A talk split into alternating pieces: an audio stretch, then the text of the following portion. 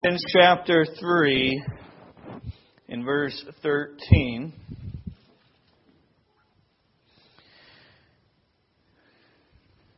The Apostle Paul writes, Brethren, I count not myself to have apprehended, but this one thing I do, forgetting those things which are behind and reaching forth unto those things which are before. I press toward the mark for the prize of the high calling of God in Christ Jesus. Let us therefore, as many as be perfect, be thus minded, and if in anything ye be otherwise minded, God shall reveal even this unto you. Nevertheless, whereunto we have already attained, let us walk by the same rule. Let us mind the same thing. Dear Heavenly Father, I just pray, Lord, that you would bless the preaching of your word. And Lord, I, pray, Lord, that in my weakness that we will see your strength and um, see you magnified um, through the preaching and magnified with our lives. In Jesus' name, amen. You may be seated. Uh, following service, we got a meal to look forward to. Amen.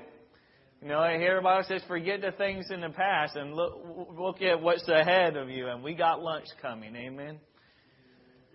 But before we look that far ahead, let's get into meat of the Word of God. Um, the, the bread of life that we see of Jesus Christ through His Word.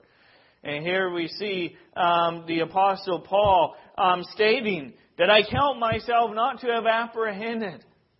I mean, after he listed all of the virtues, all the characteristic traits that he had attained um, in, in, in verse 5, where he talked about he was circumcised the eighth day of the stock of Israel, of the tribe of Benjamin, and Hebrew of Hebrews, touching the law of Pharisee, concerning zeal, persecuting the church, toward the right, touching righteousness was in the law, blameless. But what things were gained to me, those I counted loss for Christ. All these things that were gained to him. And yet, he said, I have not yet apprehended. I have not yet arrived. Contrary to what the Judaizers were saying. They've been saying, be circumcised and you will be able to be saved. But you can't be saved until then. That, you know what? Follow this law. Obey this. Don't follow pollution, um, food offered to idols. Um, don't do this. Don't do that. Or why I'm walking back here to get my water in. all the Judaizers, all these false teachers. They're trying to teach the people how they could arrive to perfection. And Paul states that, know, even with his heritage, even with his deeds, even with his du- duties, everything he's done, he has not yet arrived yet. But to strive for it, to strive to press on, to, to strive for perfection. That we won't be able to attain it here yet, but to strive for it. To be perfect, even as the Father is perfect, as Jesus said. We are to strive for that perfection, even though we won't achieve it yet. But the day we see the Lord face to face, it will be achieved. But we might as well work on being more conformed to Christ. So that way we'll be closer to that then. That way it won't just be like, man, this vile person, and well, now he's made perfect but live in this life is unto the Lord. And Paul says that, you know what? Yes, all these false teachers, these Judaizers, they claim to have arrived. And he had a far better resume, resume than they had. And yet, he says, I have not yet apprehended. I have not yet arrived. And we see but this one thing we see it's a two sided coin here. This one thing I do, forgetting those things forgetting those things which are behind, and reaching forward unto those things which are before. Here he says, This one thing I do, forgetting those things which are behind. And this means that, you know, before he was, he was seeking a life to be a good, faithful Jew that um, followed a God of his own imagination, that imagined a God that was just after the works of the flesh in the sense of following the law. But God was looking for a man that would live by faith. And so when Paul saw that, he said, All that other stuff, all my achievements, all the pursuits I have, I count it loss. I count it as dung. Count it as poop. Garbage. Junk. Everything he was pursuing, it was a waste.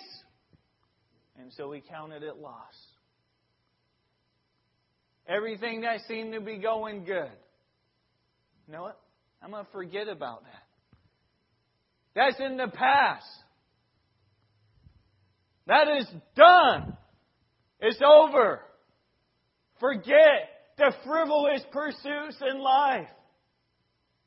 There can be that in our lives where we, we keep going after something and, and, and sometimes we just, man, we can't ever obtain it. I mean, God wants us to let go. Let it go. Or many times you achieve it. You achieve status after status, rank after rank. Apostle Paul, just count it as dung. It's worthless. It's refuse.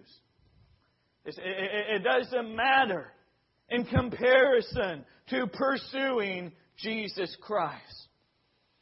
And so we see that he forgets the past successes in his own life.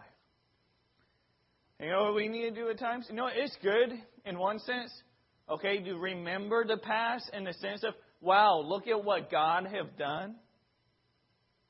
You know, there are times where God told Israel, you know, have stones of remembrance. That you may remember what I have done. But do we really just want to read about the past? Just read about what God have done back then? And that be the end of it? Or do you want to see miracles today? To see amazing wonders by God in your life. Not just about the good old days. But now, to see God working in your life. Not a God that is just a God of the past. But to follow, worship the God that is the great I am. Forever existent. Past, present, future. That God is, and that God is able to do wonders in your life and in the lives of others with the power of the gospel. And so there are times that, yes, we remember the past in the sense of like, wow, you know what? God has done these things, but let's not keep that in the past. Let's see those things today. And, and, and, and in one sense, forget the things in the past. You know what? Your successes, your victories in the past, if you're not having victory today, it doesn't mean anything. Now, grateful, you'd be grateful. You know what? Maybe you know what, man, you had a victory there, and you built it a victory over here, and then you're over here, you're continuing on. Then great. But even since you're when you're here, you don't want to go back over here. You want to forget the past of your successes. But usually our primary problem is forgetting the past mistakes. But that's part of forgetting that which is behind. To forget the past mistakes. That yes, every single one of you have really screwed up in life. Every single one of you. That's not your Joel Osteen message, I know. He would have said, Man, every one of you, you're just so wonderful. Every one of you have really screwed up in life, including myself. We've all have sin in our life. We've all messed up. We've made mistakes. But really, a mistake isn't the right word. A mistake is reaching for salt and you grab pepper. But you've transgressed the law of God. Sin against a holy, holy, holy God. Man, you were wasting your life at one point. But with Christ, and we receive a new life, gain victory. That no longer does God see our wickedness in the sense of seeing our unrighteousness, but He sees the righteousness of Christ on His children. And so, you know, we got to make sure we don't allow the past, the sins we've done, regardless of what it is. There are a lot of sins I could mention, but I know I would leave some out. There may be even in your mind right now sins you've done in the past. But you know what? You can't live in bondage to that.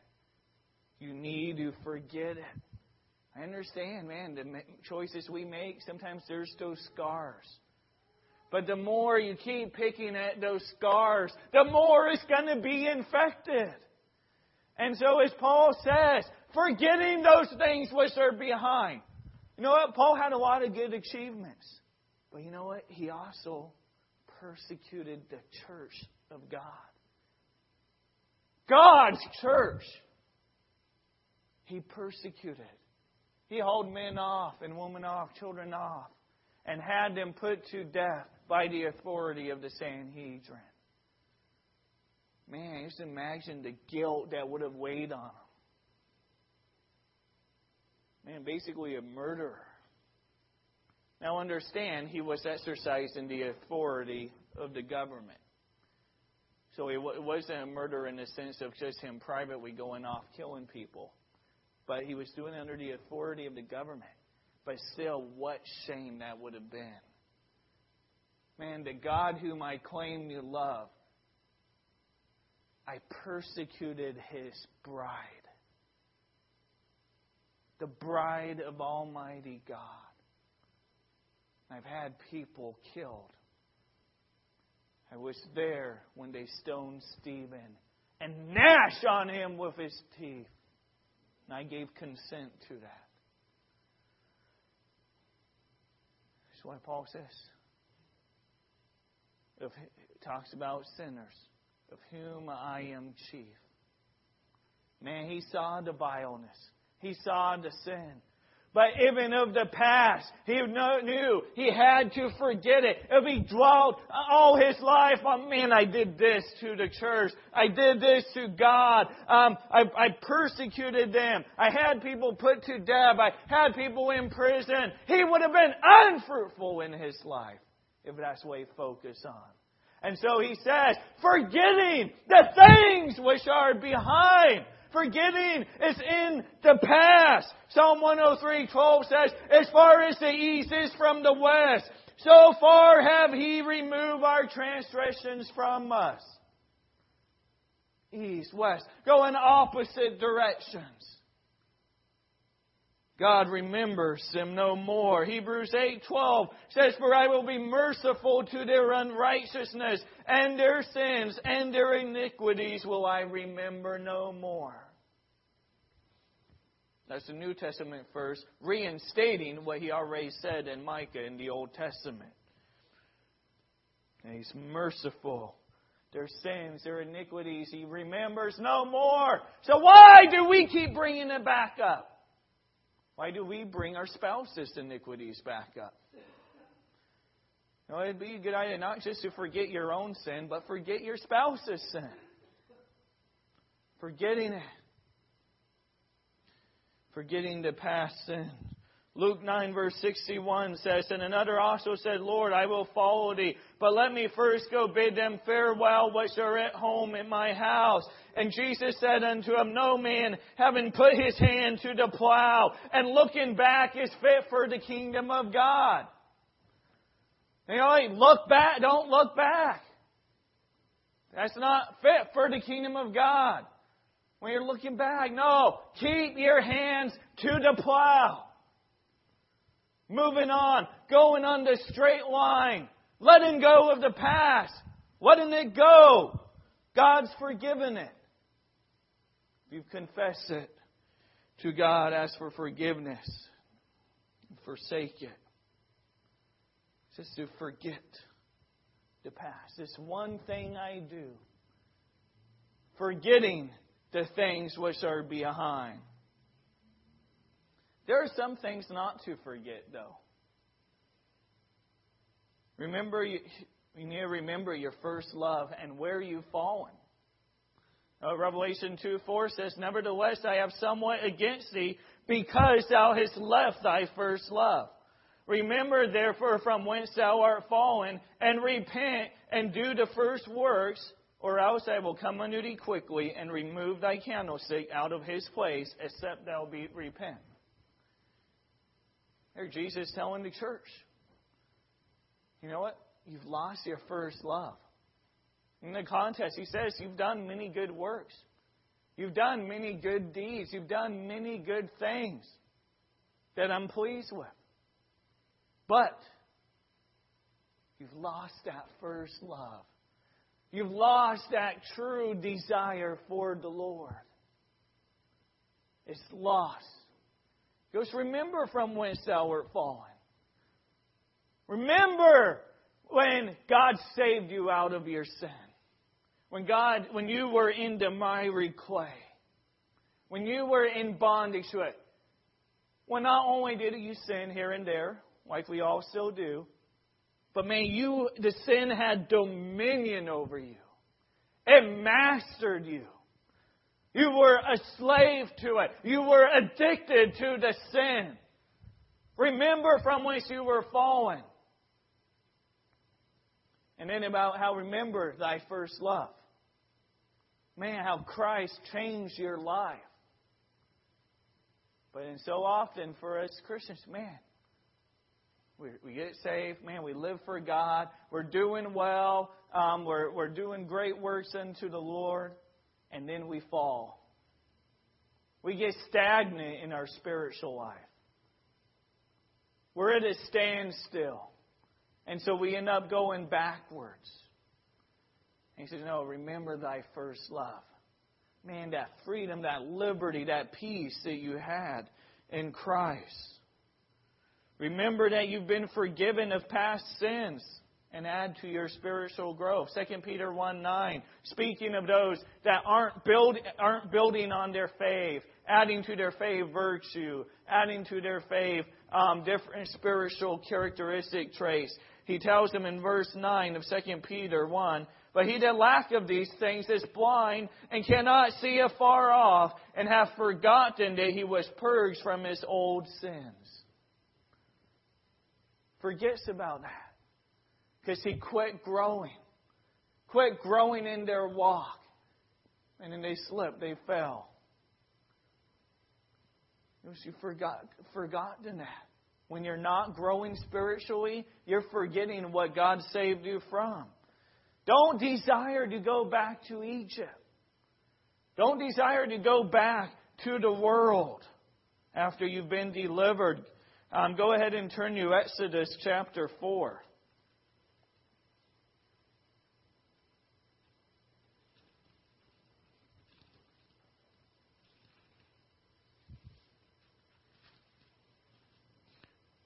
Exodus chapter 4.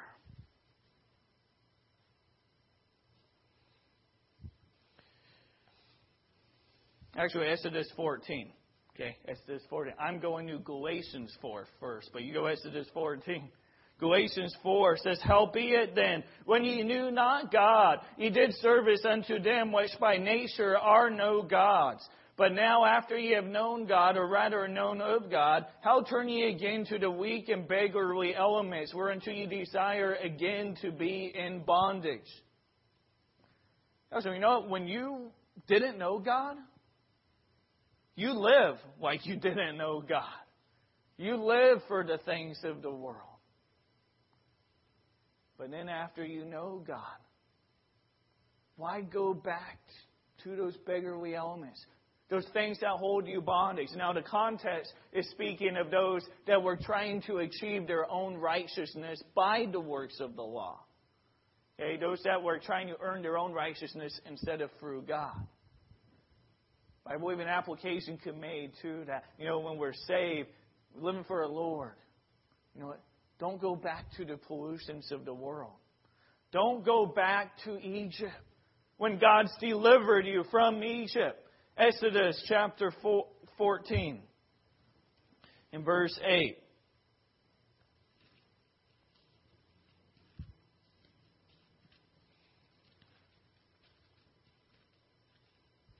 Fourteen verse eight. It says, And the Lord hardened the heart of Pharaoh, king of Egypt, and he pursued after the children of Israel, and the children of Israel went out with an high hand. The children of Israel went out with a high hand. This means they were excited. They were dancing out there. They were so happy to be delivered from Egypt. They went out with a high hand. As if in a high five. They were rejoicing. They were so grateful for what God had delivered them from. They're rejoicing. They're so happy, so content, rejoicing. They went out with a high hand. They couldn't wait to get out of Egypt, to forget that bondage. They were going out in victory. But then, verse 9. But the Egyptians pursued after them all the horses and chariots of Pharaoh and his horsemen and his army, and overtook them encamping by the sea, besides Pharaoh before Baalzephon. And when Pharaoh drew nigh, the children of Israel lifted up their eyes, and behold, the Egyptians marched after them, and they were sore afraid. And the children of Israel cried out unto the Lord. They were sore afraid. They were stuck between the devil and the Red Sea. Stuck between the Egyptian army and the Red Sea. And they said unto Moses, Because there were no graves in Egypt, hast thou taken us away to die in the wilderness? Wherefore hast thou dealt thus with us to carry us forth out of Egypt? Is not this the word that we did tell thee in Egypt, saying, Let us alone, that we may serve the Egyptians? For it had been better for us to serve the Egyptians than that we should die in the wilderness. They were stuck between the devil and the Red Sea. They wanted to give up. Well, just earlier, they went out with a high hand. They were rejoicing. But now they were stuck. They were delivered, then trapped. You know what? The steps of a good man are ordered by the Lord, but so are the stops. You know, there are some times where we get stuck because of our sin, because of our wrongdoing. We end up suffering consequences. And that's not a good place to be stuck. But there are other times we get stuck that were supernaturally intended by God. God led them there. God led them to the bank of the Red Sea. This was in the providence of God to happen. Stuck between the devil and the Red Sea. But it didn't mean that God did not leave them, lead them there. You know, sometimes we get stuck when we're doing righteousness, when we're doing what God has us to do. But you know what? We lie to ourselves and others when we desire to go back to the old life. Just think about how odd, how amazing it is how what was bad becomes so good when we turn bad. When they were in Egypt, Egypt was terrible. They hated it. Hey, look at all the pyramids. Probably built by them. Pretty likely. Man, slaves. When they went out of Egypt, they went out with a high hand. But when they got trapped, all of a sudden, Egypt started to look wonderful. It started to look good. And the devil wants you to wants you to see what you left to make it look good to you when you're stuck.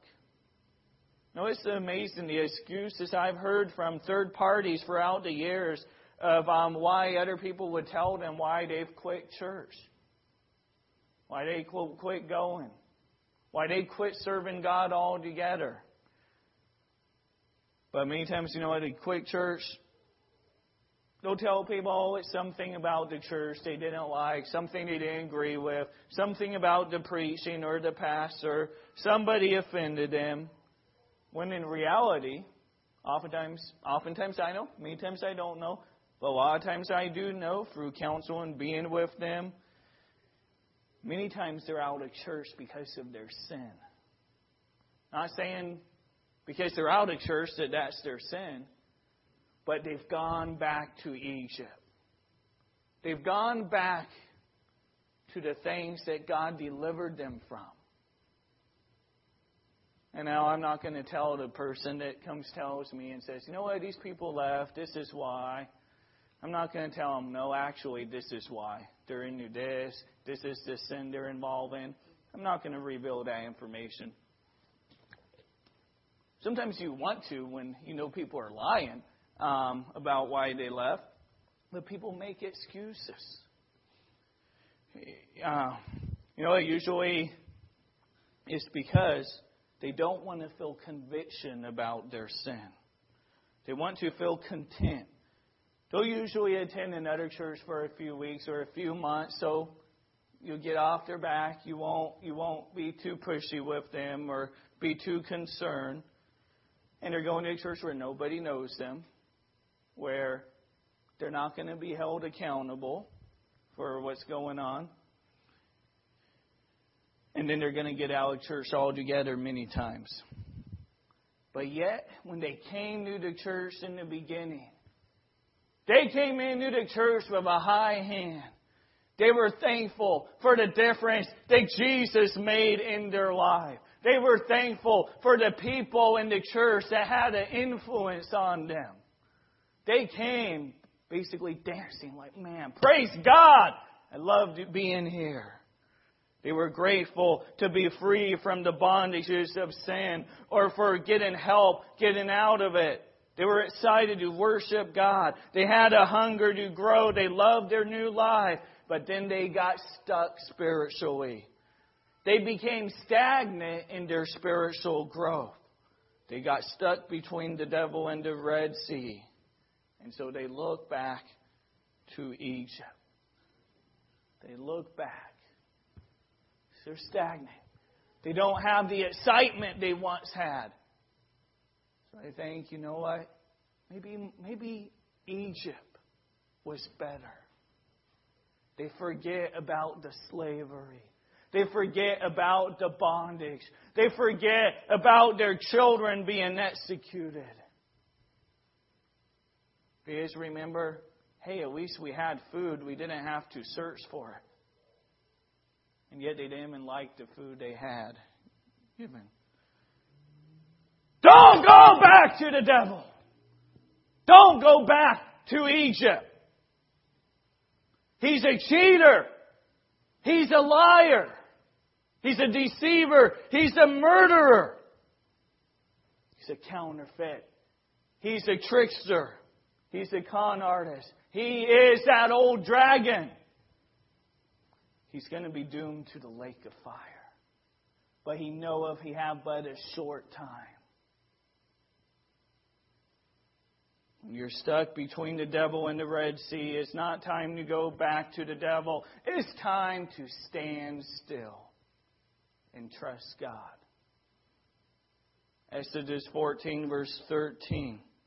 It says, And Moses said unto the people, Fear ye not, stand still, and see the salvation of the Lord, which he will show to you today. For the Egyptians whom ye have seen today, ye shall see them again no more forever. The Lord shall fight for you, and ye shall hold your peace.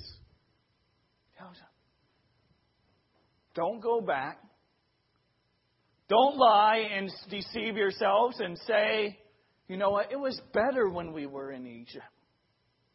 Why'd you bring us out here? Just because there were no graves in Egypt? You bring us out here so we could die in the wilderness? Don't let the devil deceive you. Don't be deceived from the appetites of your own flesh. When you're stuck,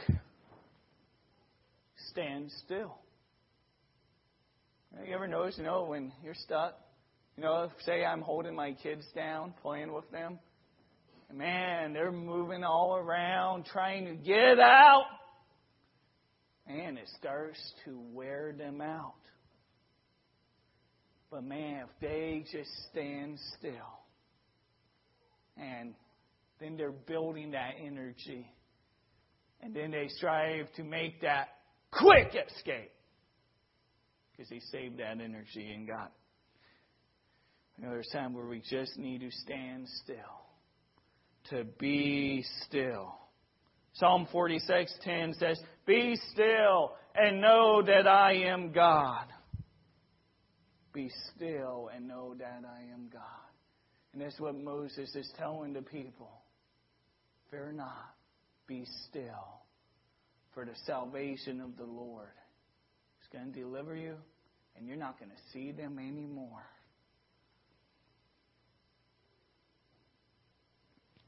Be still and know that I am God. I will be exalted among the heathen. I will be exalted in the earth. And as you know, the biblical account goes God divides the Red Sea, and they walk out on dry ground. Then the Egyptian army follows, and the water collapses them, and they see Egypt no more. Don't be deceived. Don't try and go back to the past. This one thing, Paul said, forgetting those things which are behind, whether it was the sin or whether it was the successes. Forget those things which are behind and reach for those things which are before. Back in Philippians. Yeah, this one thing I do, forgetting those things which are behind and reaching forth unto those things which are before. I press toward the mark for the prize of the high calling of God in Christ Jesus. So I forget the past, forget what's behind, and reach forward that which is before, pressing toward the mark for the prize of the high calling in Christ, of God in Christ Jesus. The imagery here of this verse comes from the athletic arena where runners would fix their eyes on the post, on the goal that they were running for that marked the end point of the race where winners received a prize. The term um, goal was often used figuratively as an object of which one could fix their eyes upon and be guided to a safe and final destination. In the third century, a letter of Arius, he wrote, um, um, Life is rightly guided when the pilot knows the goal toward which he must make his way. When you don't make any goals, you'll hit it every time. But have a goal that you strive for, that you set your eyes on. Maximum effort without focus, concentration is useless. Man, can you imagine? There's the prize, there's the prize, and then there's the runner! Woo! Woo! Woo! Woo! Woo! Woo! They're never going to get to the goal but someone that has their eye focused and they just focus and get to the end. You set your eyes on the goal and you pursue it. You forget what's behind you. You don't worry about the runners over there. You don't even worry about the runner that maybe is ahead of you a little bit. You just keep your eye on the goal. And that's what Paul is saying. I forget the things which are behind, the things that made me great, the things that I felt, and I forget that, and I pursue the prize. I seek for the goal in life, which is Christ's likeness. To be in Christ, to walk in the Spirit of Almighty God. To make a maximum effort in any athletic endeavor requires participants to concentrate on the point straight ahead. Proverbs 4:25 says, "Let thine eyes look right on, and let thine eyelids look straight before thee. Ponder the path of thy feet, and let all thy ways be established. Turn not to the right hand nor to the left. Remove thy foot from evil." Oh, when believers have one driving compulsion to be like Christ, they will move towards spiritual maturity because it's their focus, the goal. I press toward the mark for the prize of the high calling of God in Christ Jesus. You know, the goal is Christ likeness now. Striving to be like Christ here and now. The prize is Christ likeness in heaven.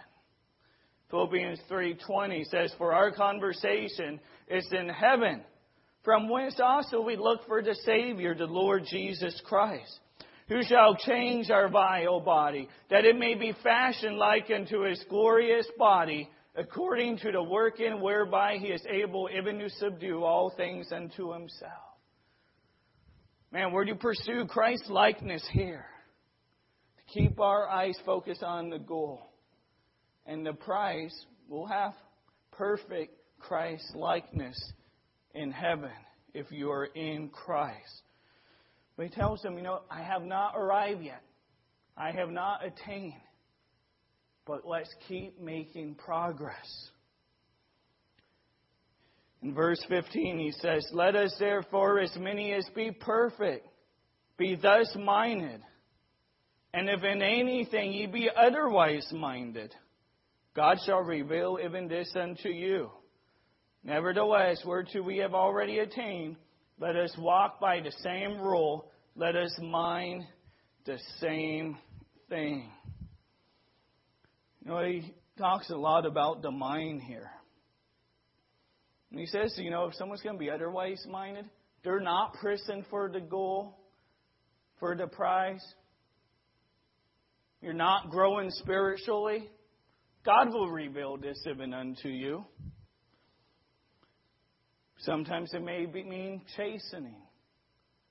The chastening of the Lord. Whom the Lord loveth, he chasteneth. God will reveal it to you. The word for walk here refers to walking in line. Paul's directive for the Philippian believers was to stay in line spiritually and keep progressing in sanctification by the same principles that had brought them to the point of growth they're currently at. Those principles, the way you've been growing, been reading the Word of God, been praying, seeking God's face, the same principles, keep in line. Keep in line. Don't hop out of the line.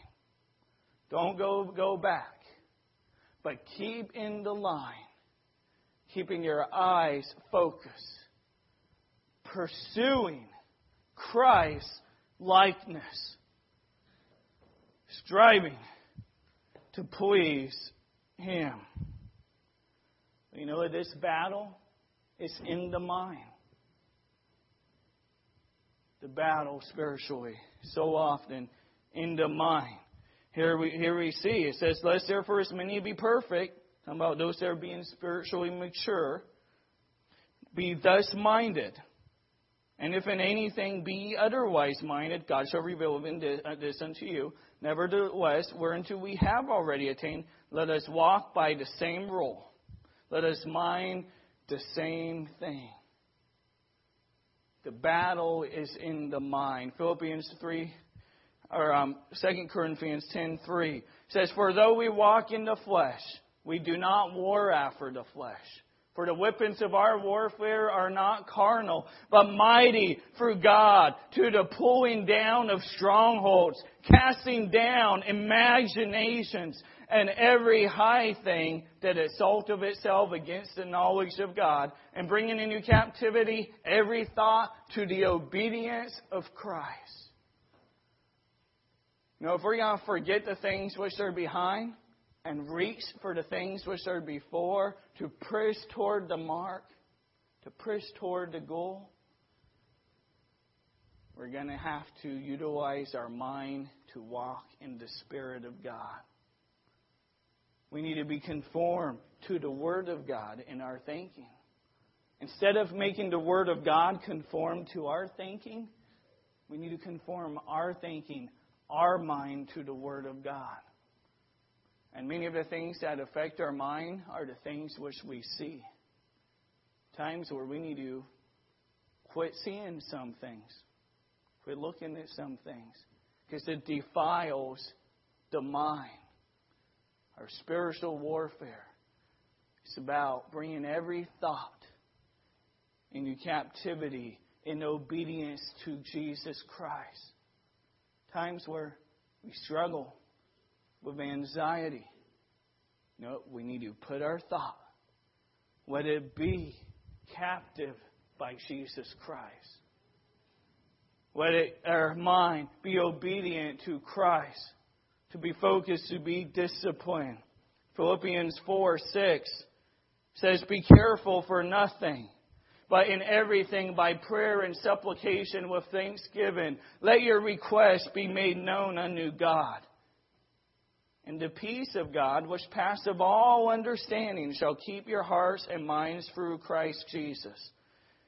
Finally, brethren, whatsoever things are true, whatsoever things are honest, whatsoever things are just, whatsoever things are pure, whatsoever things are lovely, whatsoever things are of good report, if there be any virtue, and if there be any praise, think on these things. Use your mind to think on these things. Those things which ye have both learned and received and heard and seen in me do, and the God of peace shall be with you. You know what? Sometimes we have the anxiety again about our past man, I screwed up. I mess up. God can't use me. I need to forget the past. Sometimes we focus on and go, man, I was so successful back then. I, I was doing well. Man, before I started serving God, I was making the dough. I was making the money. I was doing well. No, forget all that. Count that as dung. It's with the mind that our battle is. And if we could just get our mind in obedience to Christ, having the Word of God in our mind, having it filter things, having it filter our thinking. Bible says, Let this mind be in you, which was also in Christ Jesus. Forget the past and reach for that which is before pressing forward toward the mark. Norma, if you could please come and play an invitation song.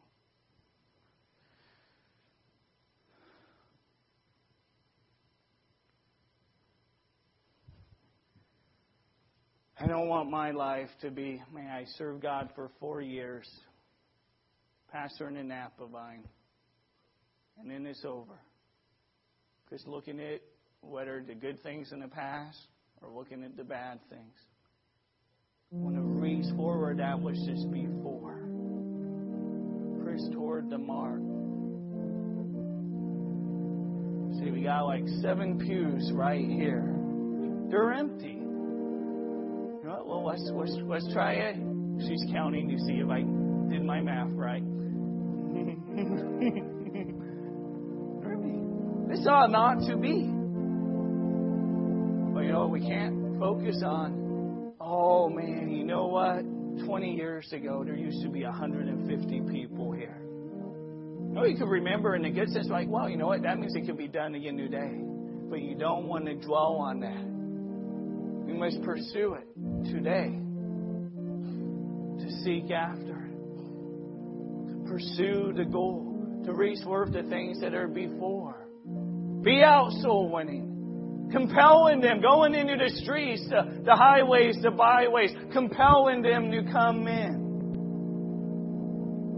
That my house may be full, Jesus said. That my Father's house might be full. Man, your life. I don't know what you're going through. Some things I might. But whatever you're thinking about right now, I have no clue. Well, you need to be able to forget things. Hopefully, this will be a message you remember. I'm repeating myself a lot. Forget the past. Reach forward. Press toward the mark. You gotta let it go. Don't let the sins of your past hold you down. Cast off the sin and the ways that so easily beset us. Live for God. Now, maybe there's been a sin you've been involved in currently. Let that become the past press forward toward Christ. There may be some in here you don't know if you have eternal life. You don't know if you're going to heaven. You don't know if you're going to hell. You don't know if there's a God or not.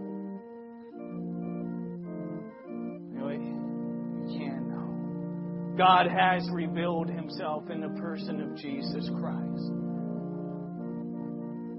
become the children of God by faith in the death, the burial, the resurrection of Jesus Christ.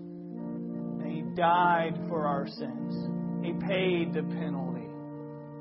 The judge, the Almighty Judge, paid the penalty for your sin so that He could call you justified, to impute His righteousness to you must come to Christ by faith.